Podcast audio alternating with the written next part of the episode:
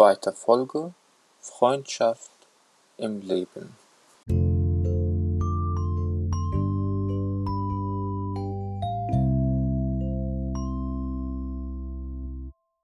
Hallo und herzlich willkommen zum zweiten Beitrag des Podcasts. Mein Name ist Yusuf und ihr hört meinen Podcast Intermediate Deutsch.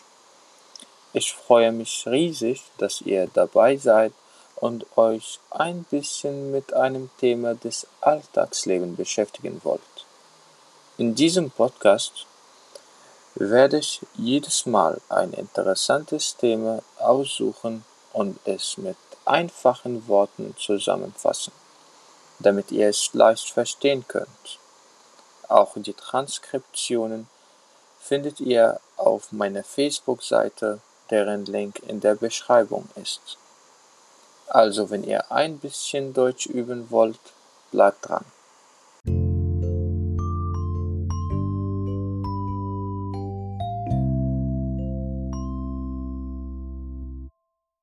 Wenn man die Menschen in Deutschland und wahrscheinlich auch nicht nur hier fragt, was ihnen im Leben am wichtigsten sei, nennen die meisten neben Familie, Gesundheit und Beruf Freundschaft.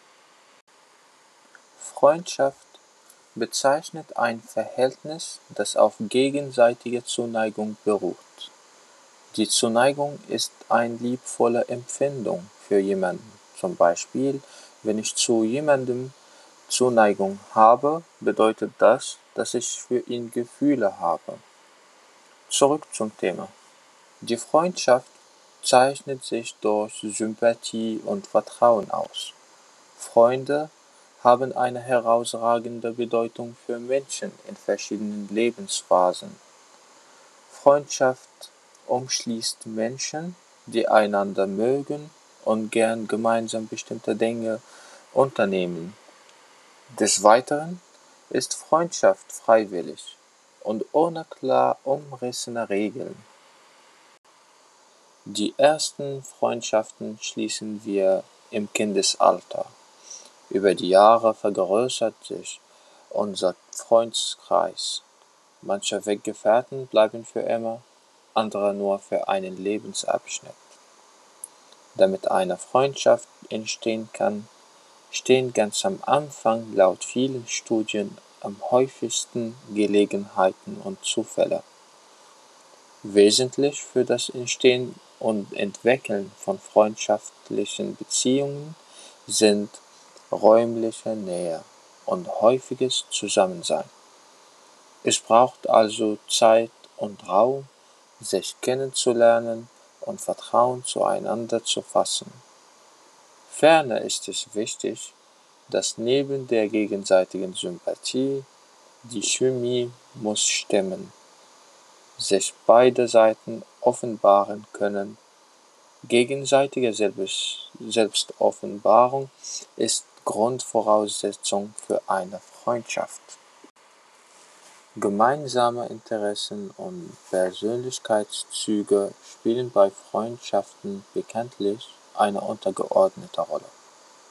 Entscheidend ist die emotionale Nähe, die Intimität.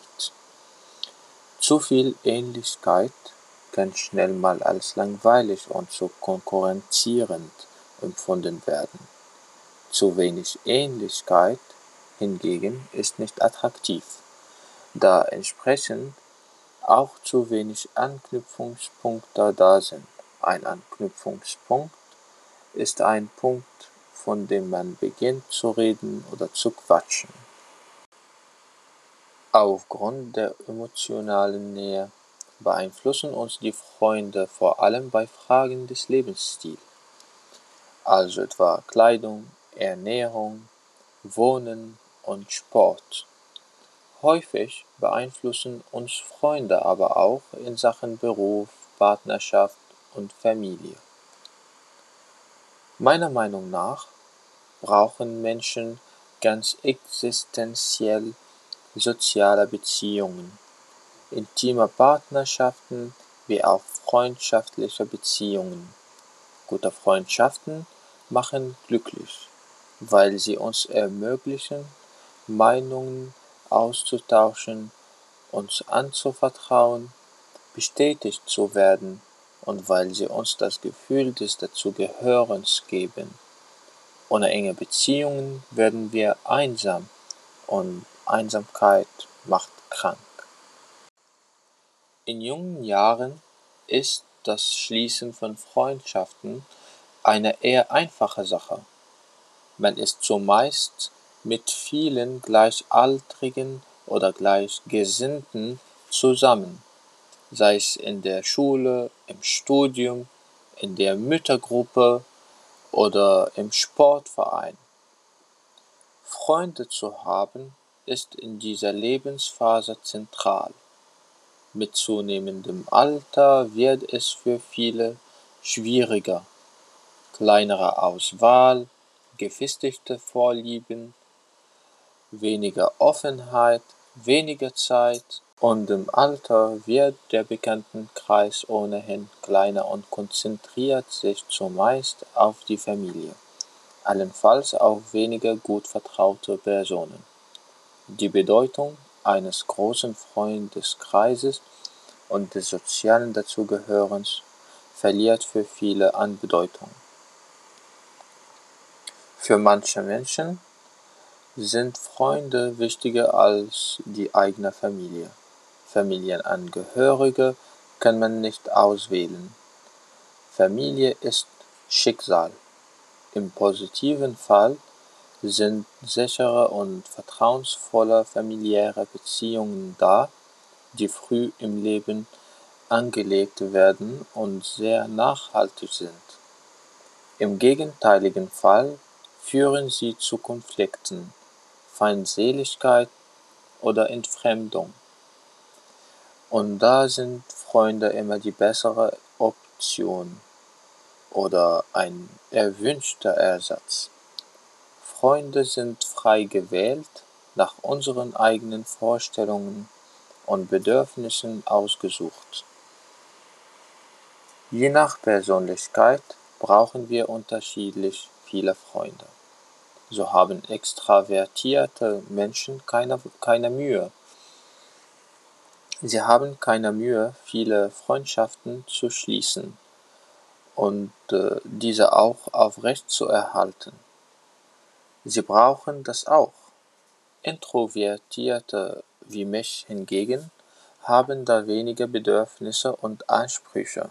Häufig ist es aber so, dass die meistens eins bis zwei sehr gute Freunde oder Freundinnen haben und der Rest sind einfach Freunde.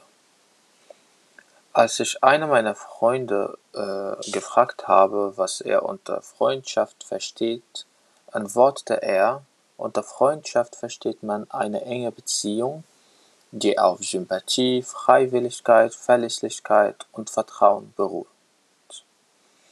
Wen wir als Freund bezeichnen, unterliegt aber kulturellen Unterschieden. In den USA zum Beispiel ist man schnell mal ein Freund oder ein Freund. In der Schweiz hingegen würde man viele der in den USA bezeichneten Freunde eher als Kollegen bezeichnen. Die Ausgestaltung, das heißt die Form von Freundschaften, hängt auch von den Lebensbedingungen ab, die sich von Kultur zu Kultur oft stark unterscheiden und sich im Laufe der Zeit ändern. So ist der Freundschaftsbegriff in Deutschland und Frankreich von der Vorstellung einer Seelenverwandtschaft geprägt. So ein Freundschaftskonzept war möglich wegen der häufigen Mobilität, die die Bindung an die Geburtsumwelt löste und die Wahl des eigenen sozialen Umfelds ermöglichte. In Nordamerika ist es anders. Die räumliche und soziale Mobilität der Bevölkerung ist hier insgesamt höher als in Europa. Deshalb wird die Fähigkeit, in einer neuen Umgebung schnell Kontakte zu schließen und Anschluss zu finden, als sehr wichtig angesehen. Bei Personen, die räumlich voneinander getrennt leben mussten, war früher das Schreiben von Briefen ein wichtiges Mittel zur Pflege der Freundschaft. Eine Freundschaft zu pflegen bedeutet, eine Freundschaft aufrecht zu erhalten oder zu bewahren. Im 20. Jahrhundert hat die allgemeine Mobilität enorm zugenommen. Erfindungen wie das Telefon ermöglichten die Pflege von Freundschaften auch über große Entfernungen hinweg. Durch die inzwischen weit verbreitete Nutzung des Internets können Freundschaften noch schneller und auch gezielter gefunden werden, sozialen Medien ermöglichen darüber hinaus unkomplizierte Freundschaften auch ohne persönliche Begegnung. In virtuellen sozialen Netzwerken können Benutzer sehr viele Freunde haben, auch solche, die sie nie gesehen haben, von denen sie kaum etwas wissen und die sie auch nicht persönlich kennenlernen wollen. Freundschaften werden, wenn sie nicht mehr funktionieren, entweder in der Schwebe gehalten, das heißt nur noch mit minimalem Aufwand gepflegt, oder beendet. Eigentlich sind solche Freundschaftsabbrüche anders als Trennungen von Sexualpartnern. In der Regel werden sie nicht von Aussprachen und expliziten Aufkündigungen der Beziehung begleitet, sondern passieren fast immer schleichend und ohne genauen Schlusspunkt. Dies geschieht etwa dadurch, dass einer der andere immer seltener kontaktiert und auch Kontaktgesuche des anderen schließlich ganz ignoriert.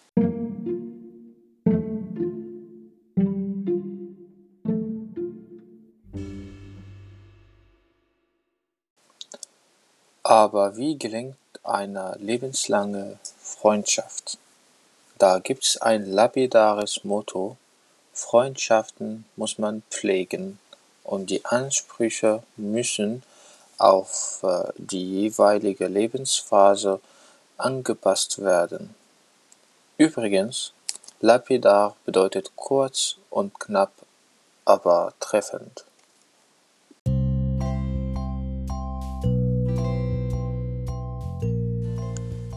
Und jetzt sind wir am Ende angelangt. Wenn euch der Podcast gefällt, teilt ihn mit eurer Freundin, die Deutsch lernen. Bewertet den Podcast, falls, äh, falls ihr auf Apple Podcast seid. Am Ende wünsche ich euch einen wunderschönen Abend, wo auch immer ihr seid, und bis zur nächsten Folge. Bis dahin, vergesst nicht ein bisschen Deutsch zu üben. Tschüss.